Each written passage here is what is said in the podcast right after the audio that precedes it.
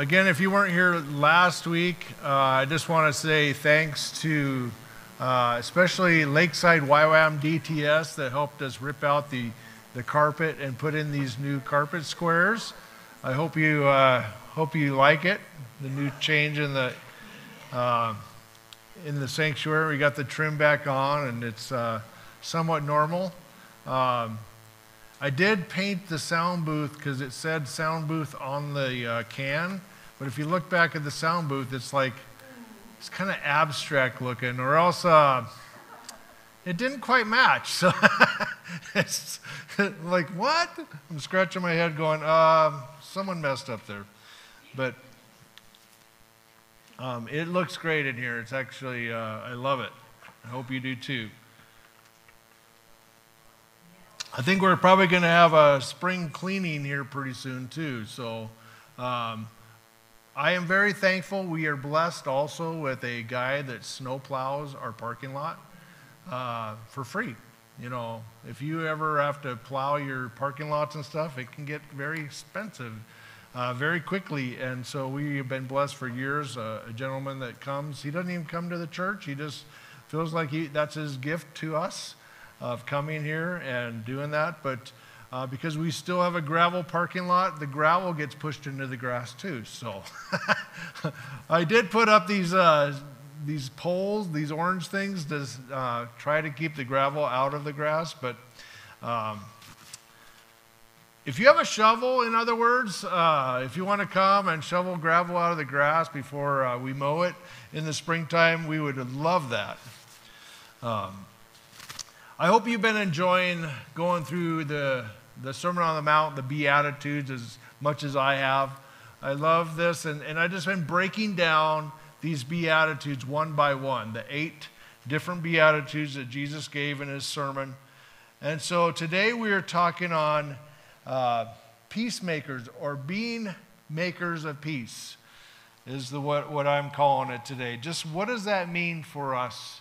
And I want to read through these again. Let's read through all of them, all eight of them starting in Matthew verse 5, 5, chapter 5 verse 1. He said, "Now when he saw the crowds, he went up on the mountainside and sat down. His disciples came to him and he began to teach them saying, "Blessed are the poor in spirit, for theirs is the kingdom of heaven. Blessed are those who mourn, for they will be comforted. Blessed are the meek, for they will inherit the earth. Blessed are those who hunger and thirst for righteousness, for they will be filled or satisfied." Blessed are the merciful, for they will be shown mercy. Blessed are the pure in heart, for they will see God. Blessed are the peacemakers, for they will be called sons of God. And blessed are those who are persecuted because of righteousness, for theirs is the kingdom of heaven. Blessed are you when people insult you and persecute you and say, uh, falsely say all kinds of evil against you because of me, and rejoice and be glad, because Great is your reward in heaven, for in the same way they persecuted the prophets who are before you, uh, were before you. God, we just ask that you may again speak to us. Lord, we thank you that your word is living, your word is true. It always does speak to us, and we want to be attentive to your Holy Spirit today, and that we may apply it to our lives. In Jesus' name, amen. Blessed are the peacemakers, for they will be called sons of God. What is a peacemaker is what we're going to talk about. And these are characteristics of how we as believers are supposed to be, right? Be attitudes. These are attitudes or things, characteristics, kind of the fruit of what we should exemplify in our lives as believers, is what Jesus is describing all of these. Blessed, or in other translations, it means happy. Happy are the peacemakers. Peacemaker and uh, that those words, that word peacemaker is only used a few instances in uh, the Bible, and the word refers to uh, someone who initiates peace, or it could also mean to pacify.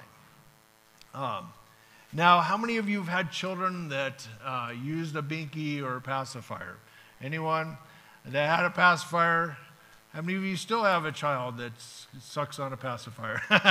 Well, uh, now, how many of you, as parents, had your child lose their binky?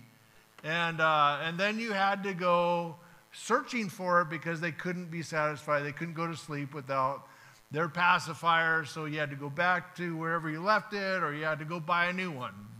Go to the, uh, go to the store and get another one. Um, or, uh, you know what?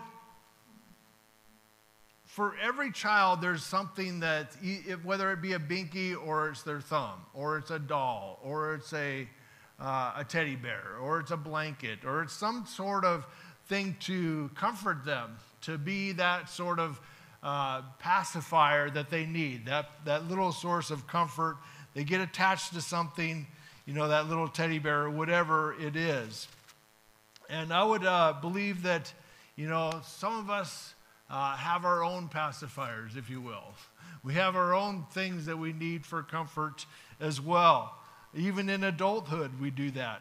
Um, and so, children will sometimes even uh, if they don't have something uh, tangible or physical, they, you know, some kids have this imagination, this wild imaginations, and they just talk to imaginary people, you know, or talk to themselves. And, you know, what? when our kids were young too, we'd go by their room and we'd hear them talking. We didn't, you know, they're talking to someone or they're talking to their doll, uh, doing something, entertaining themselves, if you will.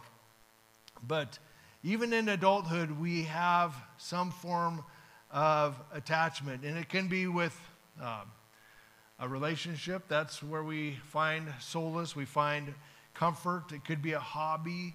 Uh, some people need their pet. You know, they need their pet to constantly be with them, to be their form of uh, comfort. Uh, it's also can be a habit, a bad habit. We, we always need something to be chewing on or, or, you know, it could be a bad habit too, you know, that we always need something in our mouth. But we all need and we all like to be comforted in some way. But we also love to belong. We love to be loved. You know, people want people don't like to be rejected. None of us do. We all want to be accepted. Um, but, you know, it seems kind of funny, but we all like to be pacified in some way. And God is not just calling us to be, uh, in this passage, a spiritual pacifier or binky, uh, but this beatitude refers to being someone that is making peace, that is intervening in someone's life, that is actually going purposely to help someone in a situation. Number one is that a peacemaker is used as God's messenger that one that would go and make for peace. And a peacemaker uh, really is being a reconciler, someone that actually, you know what being a reconciler is, right? It's trying to reconcile relationships, especially when those are separated, when they're broken, when something came between them, that you're trying to go and be a maker of peace in the midst of that. It's someone who steps in and makes peace in a difficult circumstance. And too often people say, I don't want to get involved. I don't want to get involved. This is uh, oh too deep, and, and this is a difficult one. I don't want to do this because, you know, how many of you love to resolve conflict? Anybody in here? You do? Oh, awesome. I'm going to call you. I'm going to call you next time. that, uh, most people shy away from it. They're like, no, I don't want to, I don't want to do it because it gets ugly at times. It could get difficult to make for peace. And you actually have to um, be a mediator. How many of you have had someone be a mediator in your life and you were thankful for that? That you're thankful that someone cared enough to actually go out of their way and take the time to take two parties, if you will, that two couples or you know these people that, that have had a separation in their relationship or or in a marriage or with a child and they're saying can i help uh, help work this out with you guys? Counselor or whatever. But uh, again people just don't like to get involved that much. And so we might not always want to but you probably in some way been blessed because you had someone that cared that loved you enough you know, it's often our parents, our mothers, you know, mothers, you know, with our siblings. Okay, come on, you guys, you got to get along. You know, I'm, Jill and I had um, three puppies uh, recently, uh, three Boston Terrier puppies, and they're cute as can be, but they can be not so cute sometimes. and so, like last night, I'm on the floor with them, and they're playing, and they're um, seven plus weeks now. And you can see my fingers, my, my hands are just covered in little puppy bite marks uh, because they are biting each other like some terribly, like, stop it! I'm pushing them away and you're tearing each other up. Stop it. Uh, so it's kind of like that. You know, it's being that mediator and saying, will you get away from each other? Just love each other, would you? And, uh, you know, they, they fight with each other and they all whimper and cry and, and uh, they hurt each other often. But then uh, after they get the energy worn off, they get in their little bed and they, they cuddle and they sleep together. Like, huh? How is that? But uh, I, I'm so blessed in my life that I've had people step in that cared enough to uh, work in my life, even when I was angry about things, when I didn't want to work things out. Uh, but hopefully, you can discover how rewarding it is to take that time to do that because it is rewarding. It is, you go, thank God that I had someone in my life that did that. What are you known for? Are you known for being a peacemaker? Or are you known for being a troublemaker? you know, you might be a troublemaker, but uh, hopefully you can be known as a as a, a peacemaker. And some people some people may are never happy unless they're fighting with someone. they're constantly fighting. They're always picking an argument, you know. And so we see in the news the big worldly conflicts, you know, of Russia and Ukraine. See that in the news a lot. We see Israel uh, with Hamas. We see uh, Iraq, Iran, North Korea. Those are the big ones that we hear about a lot in the news. But do you realize that there are probably over 50 civil wars going on all the time around the world? Wars that you never hear about in Africa between these different tribes and you know these places that you would never know, but they're actually still fighting. Uh, probably the Hatfields and McCoys are still fighting, you know, in our country too. But you know there, there's still a war going on, differences in other parts. Um, you might even say there's fighting between churches. Oh, you know, there's fighting between churches, you know. Uh, but why are there wars in our world? Why are there conflicts all the time? Why isn't there world peace? Every beauty pageant, there's always someone that says, you know, they want world peace, right? Uh, but it comes from our own greed, our own uh, selfishness, our own politics, our own lusts. But uh, they're really only a symptom of the real problem. The heart of the problem is our own sin, our own depravity of the human heart. And until there's a change by God Himself that can change our heart, there will never be complete solutions to the problems that we see on the surface. True peace ultimately comes from God, who is the Prince of Peace. And He is the one who changes hearts, which reflects on the way we think and the way we feel and the way we live. Only God and truly can be and the one that gives us everlasting peace. So when we say we want world peace, Without God, there is no peace completely. There's no true peace. Now, a peacemaker finds great satisfaction in, in being able to step in and to resolve things in hostile environments and bringing uh, reconciliation between enemies or disagreements. I think of a, um, you probably heard of this, or if you haven't, there was a young man named Jim Elliot back in the 1950s. Uh, and he had a great passion for the lost. And so he took his family and some other missionaries along with them to Ecuador. They were missionaries in Ecuador, and they wanted to go out and reach uh, lost tribe um, in the jungles of Ecuador. So he was a missionary that was actually martyred for his faith. And you can actually uh, see the movie. There's a movie that they uh, came out with a number of years ago called The End of the Spear. Uh, it's a great movie to watch the whole entirety of it. But he was an intense Christian and he loved the Lord and he loved to reach people and he was intense and bent, um, wanting to go out and live for God. And not just to please man, but to please God.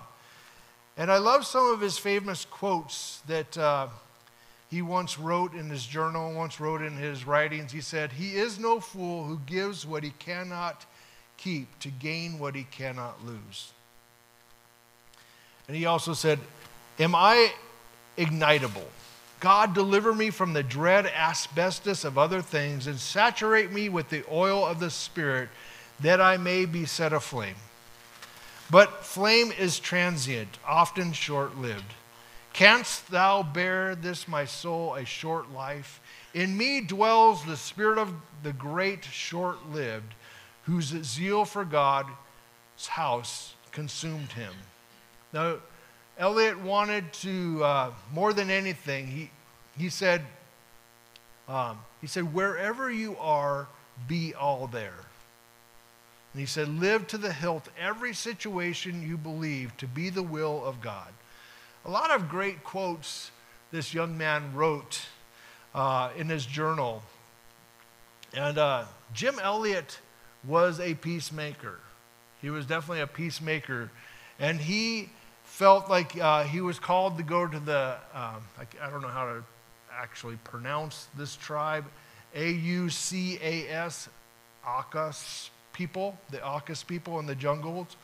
Uh, and so on January 8th, 1956, when he was 28 years old, and uh, he, he, was a pilot, and so they flew into, they landed on this little strip right in the uh, riverbed.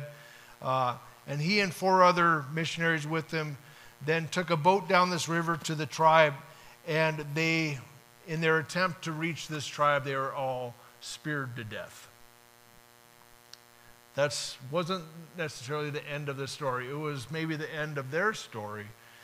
But uh, Elliot sought so hard to bring them peace, uh, but it was ended shortly. And uh, it wasn't a death that um, that was useless.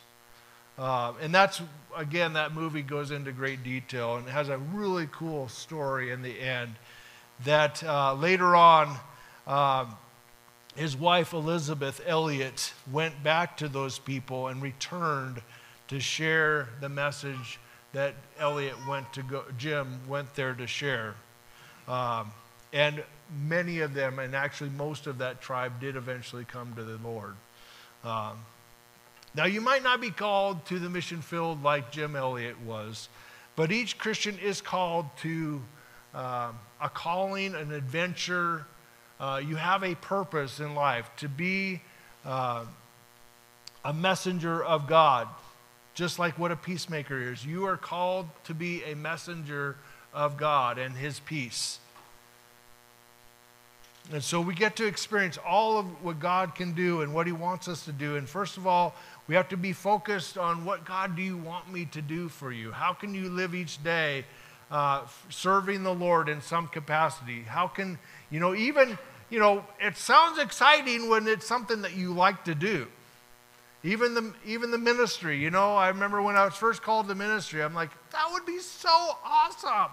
You know, I went to, uh, a youth, uh, youth conference on this trip, and I knew God called me on this trip, but then I had kind of a, a that's where God called me, but I had no idea how it was actually lived out yet. Because it can be really hard. And I've discovered that over the years, how difficult the ministry can be. But you know what? What keeps me going is my passion for God. And my passion is that I don't always get to see the results. I don't always get to see evidence of what God uses me uh, to do. And it's not just the evidence that we need to pacify ourselves, like, oh, thank you know, but rather I'm doing this for the Lord, and thank God that some days I get to see a little bit of evidence of what God can do through me. Same thing for you. What you know, there's many just mundane days that we just get up and we keep serving God. And then one day you get that fruit and go, "Oh, thank you for that, Lord. Thank you because just that faithfulness of continuing to serve the Lord. But we need to listen to his voice and then step out in faith and do it. Our world is constantly looking for uh, peace, isn't it? We're constantly looking for some form of peace. And there are many peace organizations in our world. Um, and, you know, they're always trying to sign peace treaties. Um, there's also parades and rallies and many forms of peace you can pursue. But in our, in our stressed out lives, you know, there's a, a people that try to form, uh, have different forms of peace. And uh, things like yoga and Eastern religions are increasingly becoming popular to help people achieve harmony and tranquility within themselves. There's a, uh, and it's supposed to get your mind off your situations and relax so that you can be at peace with yourself and every situation. But to some, this might be a little help for a little while, but in reality, it can't replace what God, the God of peace, can give us taking our mind off something can be relaxing, right? I mean, people move to Montana because they like the peace of where we get to live in the quietness. But even quietness does not mean peace. It can be peaceful, it can be a, a form of peace, but even in a quiet place, it can be very lonely as well, can it? Unless you're a mountain man, you just love to get away from everybody and, you know. But God never designed us to be alone by ourselves. We don't have to live in perfect harmony with ourselves and nature to have peace. We don't have to live in complete silence or have, you know, some people say that if I was just wealthier, I would have peace. Um, and occasionally it might be helpful once in a while, but it's not necessary for having the lasting peace that, that is talked about here. Or living in Montana can be peaceful compared to many other places, and we're blessed to live here. But please understand that peace is not appeasement. It's not peace at any cost. And some people seem to be uh, peaceful simply because they have no, uh, no convictions. I just, uh, I'm peaceful because I think rather they just kind of live in Numbville, honestly. It's, uh, I'm just going to forget about it and not think about it. I'm just going to, you know, forget about it. I'm in peace because I don't have to think about it. You know, and I, have I've seen a lot of uh, situations in, in life and in ministry as well. And just like, you know, I just want to, I just want to abandon my family so I can have peace. And so they, you know, now that I'm happy, I'm finally happy that I've abandoned my family. And I'm like, uh, that's not peace. You know, that, that's, that's an imaginary, that's a form of peace, but that's, you know, ignoring your problems doesn't make them go away. that, uh, and so some people seem to be peacemakers when in fact they simply just hate confrontation. So they, they give in to keep peace at all costs. And that's the description of a peacekeeper not a peacemaker. Do you know the difference between a peacekeeper and a peacemaker? Keep the peace at all costs. Stop, stop, stop. That's I kind of feel like that with my puppies. Keep the peace at all costs. Stop it. But um, that doesn't make the problem go away. So you know, hear no evil, speak no evil. You know, it, it's just like I, there. It's interesting that in my grandparents' generation, and maybe this was a thing in the the older generation, uh, it just seemed like no, we don't talk about it, we don't think about it, we don't do anything about it. We just live with it. I'm like, huh? It sounds like you guys are just continuing to go on miserable lives because you don't want to deal with it. That's maybe that was a generational thing, but I'm sure there's people that still do that today. Just don't talk about it. Yes, there's an elephant in the room, but we just ignore it. We just pretend it's not there. Have you ever experienced that? That's keeping the peace at all costs. Keep the peace, but it's not really peace. We're just ignoring it. Okay? We're all happy because of it. no, that doesn't make peace. That's ignorance, actually. How do we make for peace? Well, let's just be honest. Peacemaking is not easy. It's not easy. It, you can take a risk, and it can be risky. In fact, it can be very painful at times. Making for peace can come with much opposition, and a peacemaker needs to live by his or her convictions to have the courage to take a stand. Have you ever had to take a stand in a situation where you didn't have anyone backing you? Where you had to stand alone? I have. You know, even being a pastor, I've had to say, I know this is what God said. And almost nobody agreed with me. I'm like, but I knew my conviction. I knew I had to take that stand. And it proved later to be good, but it was also many months and weeks and even years to walk that through. But if you only appease, you only postpone trouble and you won't ever solve it. If you gloss over hard issues, you just temporarily get an emotional relief and you don't complete the healing process. And at times, peacemaking takes a lot of hard work and a thick hide. And it's not easy, but it's worth the pain and the effort if you see it through to resolution. You're seeing it through, and sometimes, like Jim Elliot, didn't get to see it completely in his lifetime. But, you know, he left a legacy that actually, there are people in heaven because of his, what he did. So there's eternal value, not just the temporary. Peace is God's highest good for man. And in the New Testament sense of peace, it's not just the absence of trouble, but it is everything that makes for God's highest good. That the words grace and peace are associated together many times in the New Testament, and we have our highest good because God showed His goodness to us, showed His grace to us. And so, in its in the highest good God can give to man. He became the messenger of peace. He became peace for us. The shalom peace of God came to us. The message is the good news of Jesus Christ, who is the Prince of Peace, who came and brought peace to our world.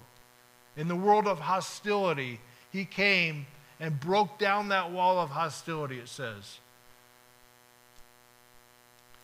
Jesus is not just an answer or one of many answers, He is the answer, the one and only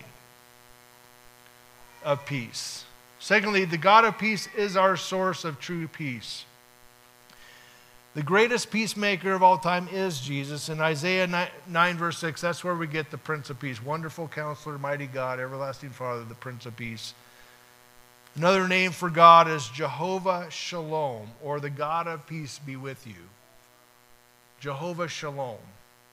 When Jesus was in the boat with the disciples and there was a storm going on and they were thinking they were going to die, he said, Shalom, be still. But it's also the Jews, even to this day, use that word shalom when they, when they use it as a greeting. They use it as a, a uh, leaving uh, and saying goodbye. But it, it's difficult to translate the word completely into English, but it means oneness, it means unity, it can mean happiness, health, prosperity, protection, and overall the peace of God be with you. God be with you. You know, um, that's what Jesus is for us. He is the one who came to reconcile us back to God when we were clearly away from God in our sin, in our own depravity, He came to bring peace in, in the midst of hostility. God came to us as the Bible describes us as enemies of God. But he came to bring us into relationship, into friendship, into adoption, so that we may be one with him. And 2 Corinthians 5 17 through 21 says, Therefore, if anyone is in Christ, he is a new creation. The old is gone and the new has come. This, all of this is from God who reconciled us to himself. Again, there's that part of being a peacemaker. Reconciled us to himself through Christ and gave us the ministry of reconciliation. He reconciled us so that we may then have a ministry but he also goes on, he says, and he has committed to us the ministry of reconciliation. We are therefore Christ's ambassadors. Through God, we make, make his appeal through us. We implore you on Christ's behalf, be reconciled to God. And God made him who had no sin be sin for us, so that we might become the righteousness of God. He gave us the ministry or the message of reconciliation.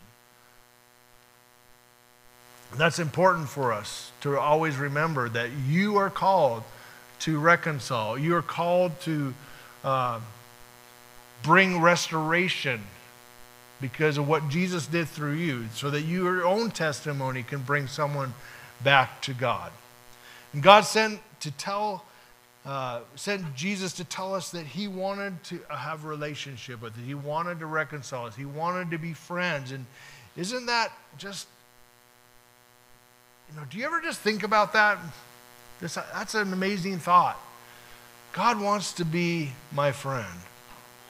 And He's done everything for me to make that a reality so that I, I can be reconciled back to God. He is the mediator, He is the one who came on my behalf.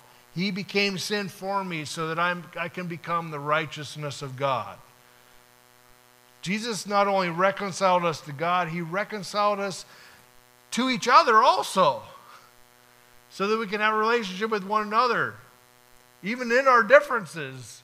You know, that's the beauty of God putting us together in a family, in a church, and, and in our, the midst of our differences, we can still love each other. We can still go, you know what? You are way different than me, and I thank God for you. I, I really do. I really do. I thank God for you. Maybe not all the time, Thank God uh, that you put me with this person that even can be difficult in my life. Iron sharpens iron, so we sharpen one another. You know, it just reminds us, uh, man, if I just want to stay in my living room in my own peaceful place and never be interrupted by someone that's difficult, I can do that. But God doesn't call us to do that. Be with people that are different than you are. Because you're going to be a blessing, hopefully a blessing to them, and they're going to be a blessing to you. How many of you have had difficult people in your life minister to you? That you've learned in my own selfishness, my own wants, God wants to put that person in my life to shape me and to mold me. I can't, I can tell you all kinds of stories how God has uh, done that. And I've had to do a lot of repenting along the way, too. God, forgive me for my attitude, for thinking that person is so terrible. You know, I don't like that person, but thank you, God, that you put people in my life that I didn't like because they were they became a blessing to me. Thank God for them. Even if you can't stand each other. I want to read uh, Ephesians chapter 2. You can turn there if you'd like. Ephesians chapter 2 verses 14 through 19.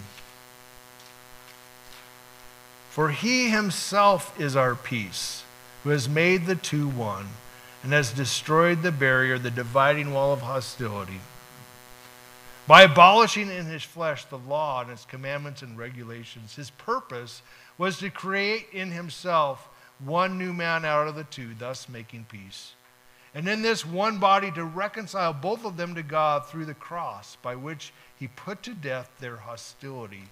And he came and he preached peace to you who are far away, and peace to those who are near. For through him we have both access to the Father by the one Spirit.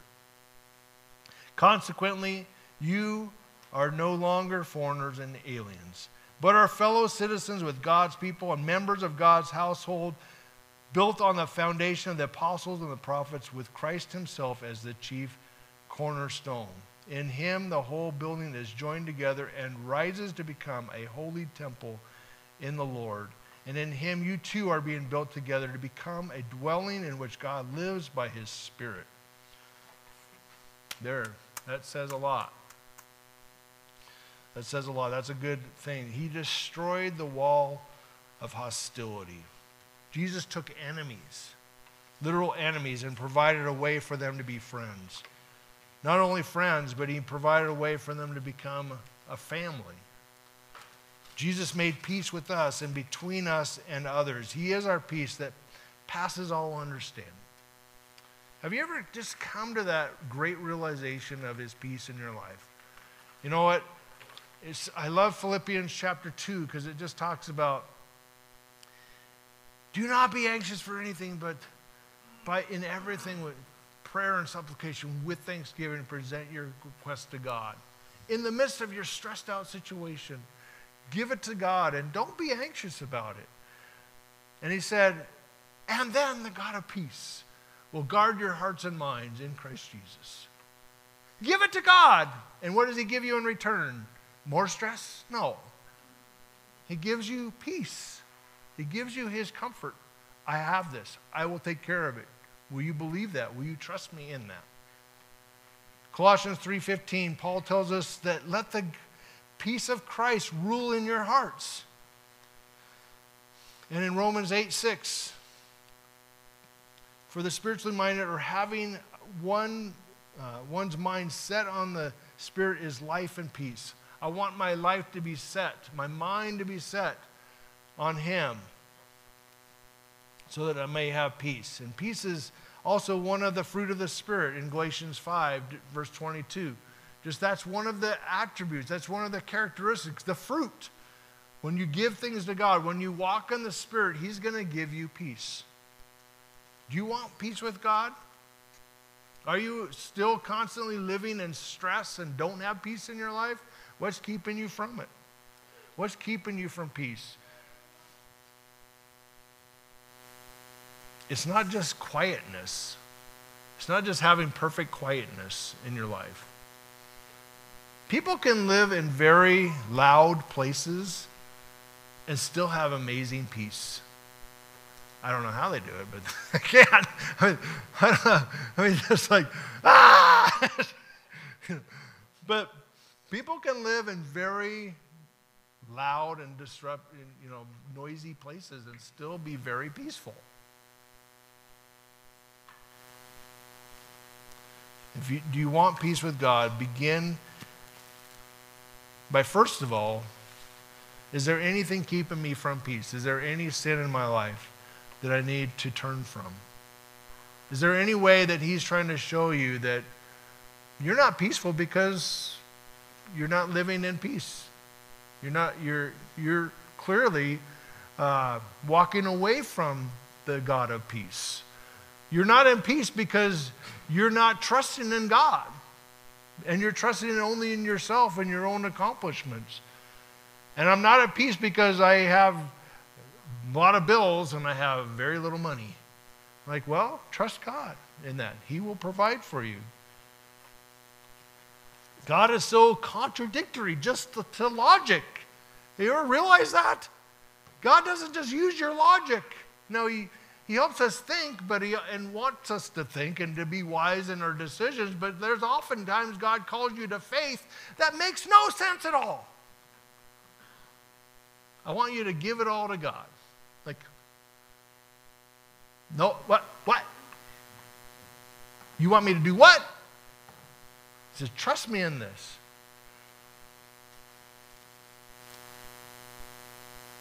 There's peace in that. There's so much peace when you can just like, and there's joy. There's joy and satisfaction when I can say, God, okay, you got it. And I've, I've said this before many times uh, when I've taught like financial classes, Financial Peace University by Dave Ramsey and Crown Financial. And if you've ever done those and you, you want to do one, we'll, we'll put one on again. Uh, it's always good, it's always helpful.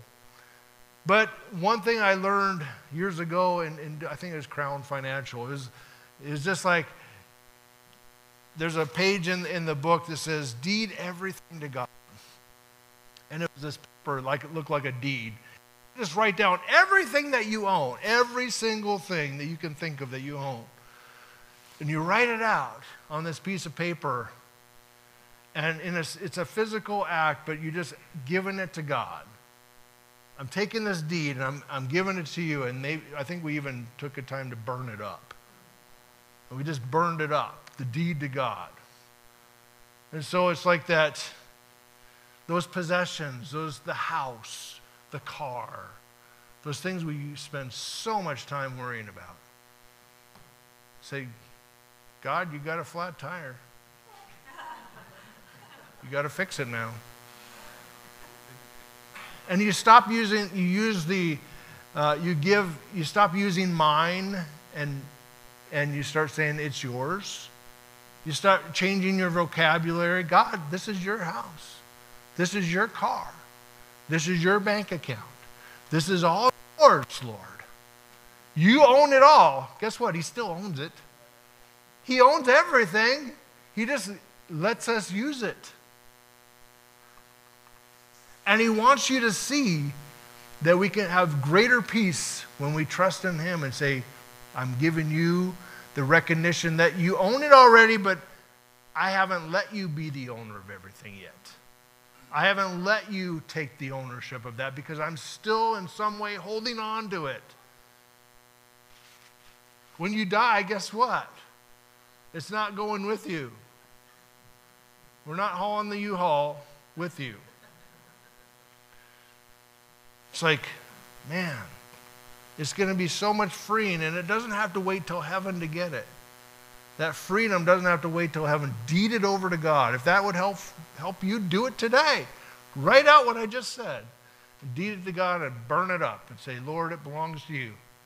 So I, I talked to someone that, you know, got a brand new car a couple years ago.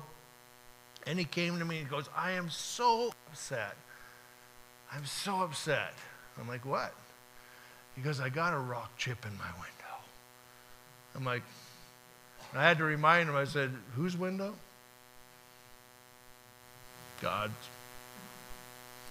And he, and he started realizing, he goes, you know what? You're right. It is God's. And that's why I drive old vehicles, because I don't have to worry about it. I drive old vehicles. If it gets a scratch, I'm like, eh, who cares? but um, do you believe God loves you? Do you believe and you trust God that He takes care of you? You know what? He wants to reconcile us back to God in more than just our sin issues. He wants us to trust Him with everything so that we can have that peace. Because if you're stressing out always about your stuff, give it to God. People live in denial all the time because they're unwilling to work through their issues, and uh, you can't pretend problems go away. Well, you could try. Um, but they don't go away just by not dealing with them. Before the Lord, we must face up to our problems and turn from our own sin issues, repent from them, trust in God. And if you're struggling with faith, say, God, I'm struggling. You know what? God loves it when we're honest with Him. he loves it when we're honest. God, I'm really struggling with this, Lord. I don't like this. I don't want to do this. But He's like, go ahead. He said, Come, let us reason together, says the Lord. Let's talk this out. God loves to talk it out. Reason together with the Lord. Um, God wants us to reconcile. He wants us to work through problems, not just ignore them. And the main reason people don't get along is because they refuse to accept the truth and confront their problems head on. Instead, they try to live with an artificial peace that isn't good. I've been part of many things like this. And, you know, even, even recently, and it just grieves me at times. It grieves me that some of the same things come, keep coming up over and over and over and over. Right, Jill? Not, not between Jill and me, okay? I'm not, I'm not saying that. I'm saying there's a situation, situation that has continued to uh, give us issues one way or another, even introvert, in, inadvertently, yeah, yeah, however you say that word. A situation that just keeps coming around. Does that make sense? And uh, I'm like, God, why does this keep happening over and over and over? You know what? Because someone still continues to not deal with their issue. And you know what? There is an aspect, and probably most importantly, we all need to forgive. Forgiveness is essential. Forgiveness is a must. And I would like to say that every situation can be reconciled, but it, it doesn't at times. Not every situation does. I've forgiven people, and I don't hold that against them anymore. But do I trust them? No. I, I don't trust them if there's still undealt with issues. And it has kept us from having reconciliation. So, not all relationships can be reconciled because one or the other is still hardened in some way. Um, so, don't avoid it. Don't hide behind a mask that everything is okay. When inside, we're just really disappointed, we're angry, we're hurt, we're dealing with that. That's why I love Celebrate Recovery because, you know, places like that that we can share with one another some of our deep uh, hurts, habits, and hangups. And you know what? Sometimes around that table when we have our discussion groups is amazing. It's amazing talks that I've had guys just spill their beans, you know, talking about their their issues, and I'm like, thank you. This isn't just the weather normal questions or sports talk. This is real deep stuff here. This is deep, heartfelt stuff. Um, that meets on Monday nights, by the way, if you want to come to that. But getting through that, those issues, working through it, stop living in denial. That's the very first lesson in Celebrate Recovery every year. Stop the denial. Stop living in, in this pretend imaginary thing that everything is okay. You know what? As much as you try to hide it, people can usually see it. People wear their emotions. It's not hard to figure out. So, why do we do that? God wants us to live in His peace, and, and uh, He wants us to take care of it. It doesn't matter that you act out in the flesh or go off on everybody. It doesn't, it doesn't mean that. It doesn't mean that you just, I'm just, okay, I'm going to just say everything. And I'm just, we have to be careful with our words. Don't just go and say, well, I'm going to be a peace, peacemaker now, so I'm just going to say everything that I feel. That would be unwise. That's not, that would not be good to unload your arsenal and machine gun everybody down with everything that you've been storing up, all this ammunition uh, that you've been holding. Not good. We need to choose our words carefully. Even the Bible talks about that. But also, we need to choose our battles. You don't just go, and another thing, and another thing, and another thing, and I got another thing, another thing. And oh, you especially. I got way a lot of stuff You know, just it's not diarrhea of the mouth that you need to do that. It's a uh, but our words are very powerful and effective, but they can also be very damaging. So we have to be careful in what we say. Do you ever tell God, just, do you ever unload on God? God can take it. But we need to be honest and don't hesitate to, to make your relationship right with God first and foremost. And as we do, we'll often find it's not God that's the problem, it's us. It's often we find in, in most relationships, most, most often, if you, if you say, I never or always, that, or you never and you always, is the wrong choice of words in any relationship and marriage. Because I've never found in any partner relationship that the person is always this and never that. or 100% that and you nothing. There, you might be, they might be 90% wrong and you 10% wrong. But still, there's still never 100% um, your problem, or hardly, hardly ever. I didn't say never. Did I say never? I did. okay. But in God's eyes, you're both wrong. It doesn't matter what percentage that you claim to have, you're still that 10% wrong. So even if it says in the Bible, even if we sin, and even in the one minutest thing, we're guilty of all of it. We're guilty of everything. In God's eyes, you take care of your part, and the other person needs to take care of their part. Peacemakers must be the ones to first make the first move. Make that first move. Don't wait for the other people to make that first move. And if you did something wrong, you take the initiative. You be the peacemaker. You be the one to step in and do that. You can literally wait for years for someone else to apologize and admit to their faults. You might even have a pretty good reason for feeling the way you do, and people can do some hurtful things at times. Some can also be hurt.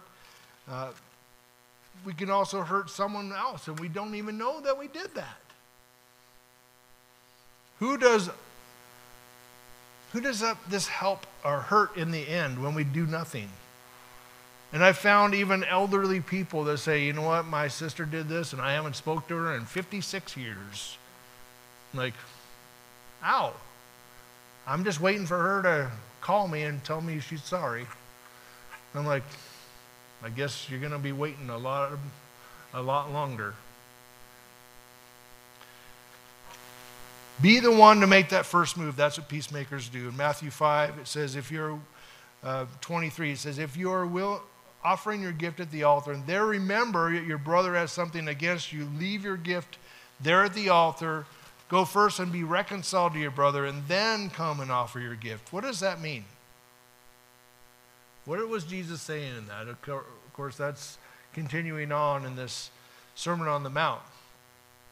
If you come to the temple to present your gift to the God, and then you go, oh yeah, I just fought with my wife last night. I'm, I'm coming here to worship and smile and praise God, and oh, with my lungs I sing, know, all this praise to God, and then go, oh yeah, I didn't, I went to bed angry and didn't take care of that. So when your spouse sees you all smiling and worshiping God, they're going to go, I don't think so. He said, Take care of it first before you come. Present your gift to God. Take care of those things because it will disrupt your relationship with God. That's what God did for us. He took that first initiative. He went toward us. He accepted us while we are yet sinners. Christ died for us, Romans 5 8. He didn't wait for us to get it all straightened out. He didn't wait for us to get it all cleaned up to come to Him. Jesus died on the cross in the midst of our sin, in the midst of our depravity. What I read in Ephesians 2, He broke down that wall of hostility. He came so that we can become friends with God, have a relationship, have eternal life. Maybe you have someone in your life that you have a problem with. Is it your fault or is it theirs? Does it matter? No. Go take care of it. Peacemakers initiate. In life, in family, friends, they're going to let you down at times. They definitely are. You're also going to disappoint someone else. And we all have our faults, we all have our shortcomings. That's not just to be our excuse, but instead an opportunity to admit to it and to work it out. Thirdly, is that peacemaker is one that quickly owns up to his faults. I own up to my faults quickly. Peacemaker is one that, you know what, I appreciate that even when people just have diarrhea mouth at times, you know, just say stuff and before they think.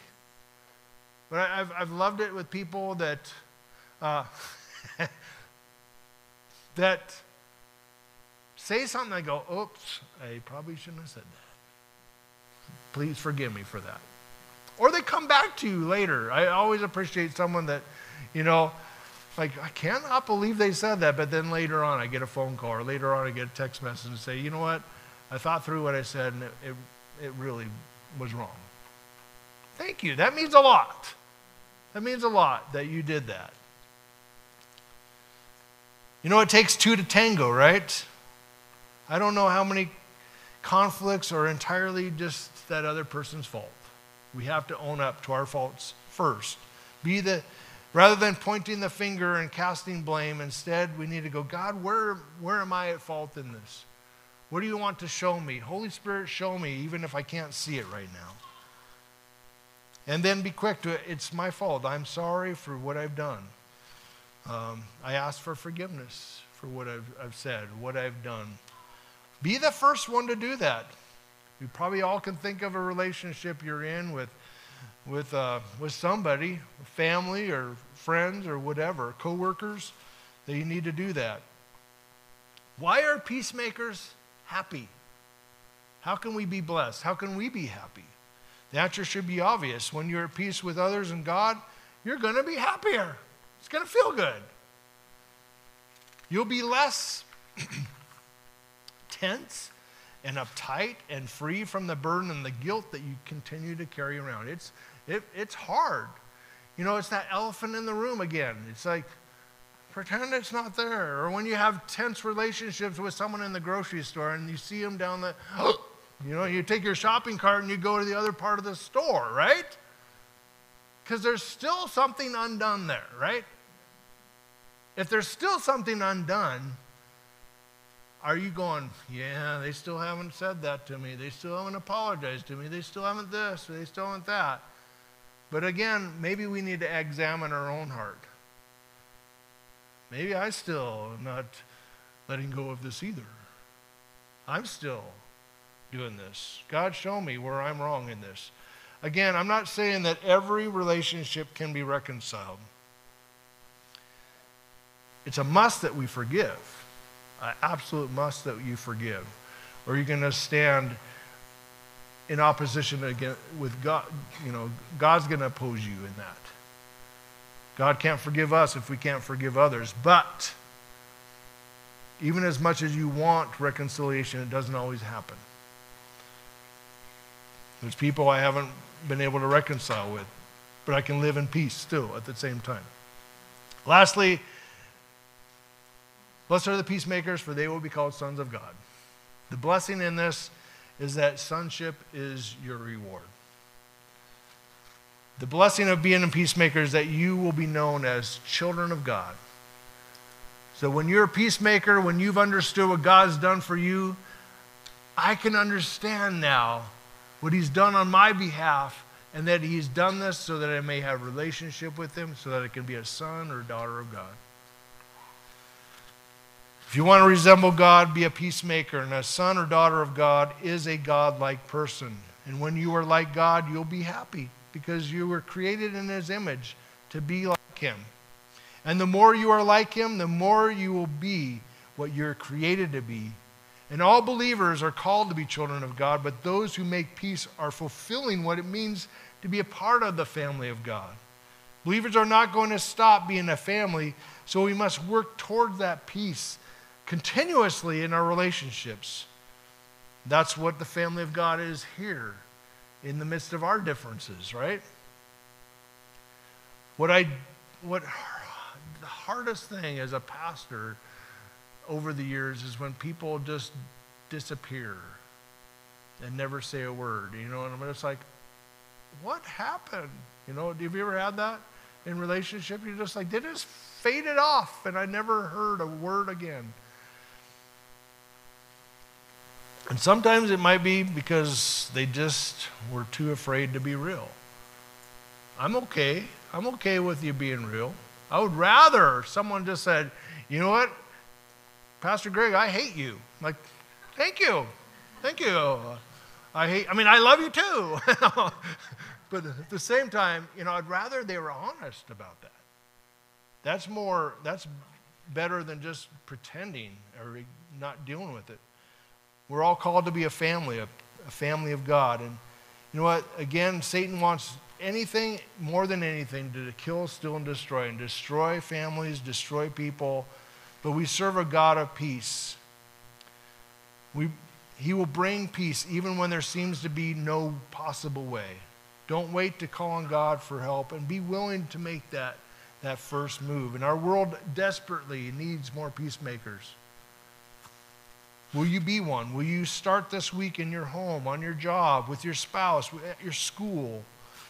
As God's children, that's what He calls us to be sons and daughters of God, to represent Him well. And remember, in all you do, you're doing it as unto the Lord. And be a peacemaker because you're going to be a lot happier if you do.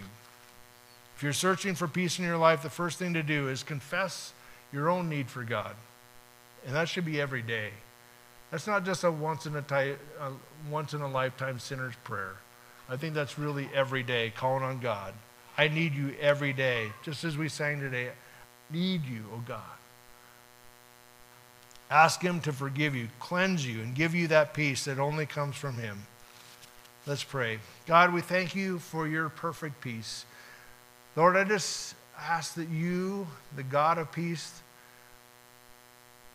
the Prince of Peace, Lord, has spoken to us this morning. Lord, and if we lack peace, maybe it's because there's something in our life that is keeping us from peace. If there's anything, Lord, just I thank you for your Holy Spirit that brings conviction. Your Holy Spirit doesn't bring condemnation or guilt or shame, but you do give us, it says, in your kindness and in your love, you lead us to repentance. So, Lord, if there's anything we just need to clear up today, may it happen between, first of all, you and us. Lord, I have not trusted you, I've not lived in your peace, and I'm stressing out because I, I lack faith in some way. I ask that, Lord, you would just bring that to our understanding. Lord, if there's any sin issue, we just confess that to you right now, God. I confess my anger. I confess any unforgiveness. I confess uh, whatever's going on in my life right now. I want to get right with you, and I thank you that you give us your perfect peace. In Numbers 6, 24 through 26, says, The Lord bless you and keep you, make his face to shine upon you, and be gracious to you. The Lord turn his face toward you and give you his shalom, give you his peace. Jesus' name, amen. Hey guys, Billy here. I'm the media director here at Polson Foursquare, and I'm glad that you guys could join us this morning. If you guys are looking for more information, you guys can go to polsonfoursquare.org. And if you guys enjoyed the sermon, consider subscribing or sharing it with a friend. Thanks for joining us this morning, and we hope that you have a blessed week.